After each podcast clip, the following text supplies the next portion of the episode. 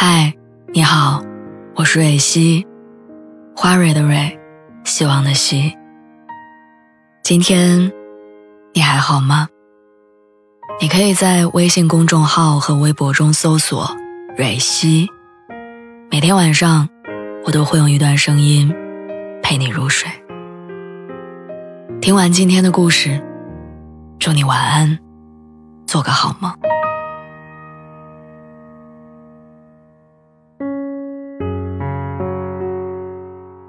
综艺《怦然心动的二十岁》快要接近尾声的时候，其中一个女嘉宾自白：“我怕落单，所以做了一些我自己都没有办法理解的事情。”女嘉宾是最后一个来到这个节目的。当来到人生地不熟的环境时，看着周围人打成一片，还各自成双成对找到心仪的伴侣，落单的她慌了。出于本能，他违背了自己的内心，不由自主地做了很多放低姿态讨好别人的事儿。即便后来他及时醒悟，我的世界不在我们这些人当中，我的世界在外面。我不会因为这些事情去否定自己，这都没什么。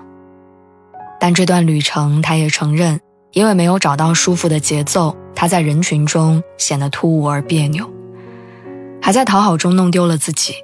特别想跟自己说，对不起。蒋方舟曾经在奇葩大会里说：“讨好就是一个，即便你不喜欢，但你也希望他喜欢你。所以为了让他喜欢你，你不得不委屈自己，把自己拆得七零八碎，迎合他的口味，然后重新组成他喜欢的样子。”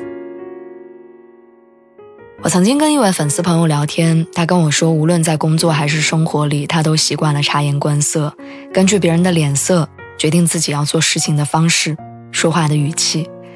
即便有些事儿情非所愿，但是为了不与别人发生冲突跟矛盾，也会勉强自己去做。遇到推卸工作的同事，明明心里很崩溃，可还是会费力不讨好的接下本来不属于自己的工作。讨好型人格让他习惯了妥协跟吃亏，不拒绝任何人。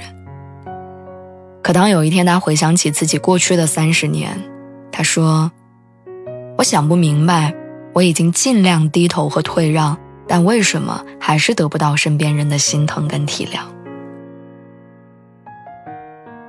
这个世界本就不会因为你的百般退让而对你宽容半分。”很多时候，我们天真的以为，如果自己的迁就和大度能让别人看到自己的真心跟善意，那么我们苦一点、累一点、多受点委屈也都不算什么。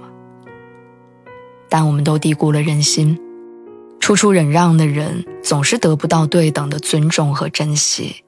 毫无脾气的人，就连偶尔发泄一次情绪，也都会让人觉得他不讲道理。马思纯曾经在节目上自曝，因为讨好型人格带来的不堪。面对有人不怀好意的评价他因为药物发胖的身体的时候，他第一反应是：别人说的是对的，我胖的时候就是不好看。你说我胖，我可以接受。参加节目被女嘉宾用橡皮筋儿打肿嘴巴的时候，即便疼得掉下眼泪，马思纯也没有办法做到发脾气，反而笑嘻嘻的回应说：没关系。因为讨好型人格，马思纯把好脾气都留给了别人，把坏情绪都留给自己。民国才女苏青为了赢得丈夫的欢心，对丈夫言听计从，百般讨好，放弃了大好的学业，甘心在家相夫教子。对婆婆也是刻意把身段和姿态放低。但是她的迁就和讨好换来的是丈夫跟婆婆的不珍惜。丈夫对苏青动粗打骂，婆婆对她冷嘲热讽，不断言语奚落攻击。苏青费尽心思的讨好，只是换来满眼失望的结局。还有杨子，看似爱热闹的外表之下，也藏着一颗孤独、容易受伤的心。不管是参加节目还是私下聚会，她都害怕冷场。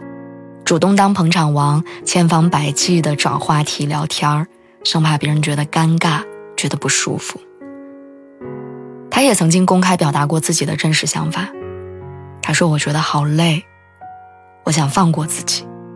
我现在越是刻意照顾别人的情绪，就越会发现我想要真实一点儿，让自己轻松一点儿。有首歌叫《陪你走到最后》，里面有一句歌词特别戳心。你说人活一生不是用来讨好别人，却总身不由己，迷醒之间来回狂奔。人活一场都不容易，千万别错以为一味的委曲求全和自我牺牲可以被别人看到我们的善意。可以换回一段平等尊重的感情，也别因为不懂得拒绝的好脾气，一次次为难和亏待自己。你要知道，真正爱我们的人，从来不会因为我们的不完美和小缺点落荒而逃，更不会因为我们一时任性和偶尔的粗心大意，就离你我远去。生活已经很难了，别再费力讨好。你要相信，这个世界上就是会有那么一个人，他爱你挺直腰板儿爱你野心勃勃的骄傲样子。而在他真正来之前，你只需要好好的善待自己。